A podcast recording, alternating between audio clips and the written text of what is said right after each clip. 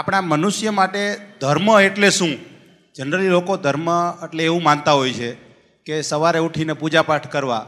પણ મારું એવું માનવું છે કે ધર્મ એટલે આપણે બને તેટલી લોકોની મદદ કરી શકીએ. તો એ આપણો પહેલો ધર્મ છે. બરાબર? તો આની સાચી સમજ આપવા મારે જાણવી છે કે સાચી સમજ શું છે ધર્મની? એ મદદ કરવી જોઈએ, આપ તમે કહો છો ને. પછી કોઈ ભૂલ કાઢે તો મદદ કરવા પછી ઊભા રહીએ ખરા? કોઈ અપમાન કરે તો? થોડું હર્ટ થાય સાચી વાત તો પછી ફેંકી દે મરવા દો.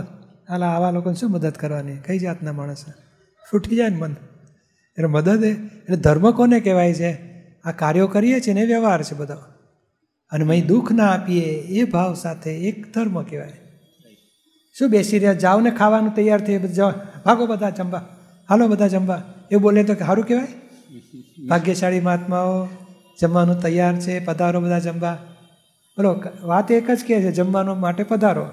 હાલી નીકળ્યા છે બેસ ખાવા જાઓ ને બધા બેસી રહ્યા છો બધા. તે કેવું લાગે? એ અધર્મ કહેવાય બીજાને દુઃખ થાય એવો વ્યવહાર એ અધર્મ કહેવાય. જેને સુખદાયી થાય એ વ્યવહાર ધર્મ કહેવાય એટલે ધર્મ અંદર છે. વાણી વિચાર વર્તન બહાર ક્રિયા કરીએ છીએ કોઈને દુઃખ ના થાય ત્યાંથી ધર્મની શરૂઆત થાય છે. અને આગળ વધીને સુખ થાય કરો તો ઉત્તમ છે. સમજાયું ને? આ સરસ.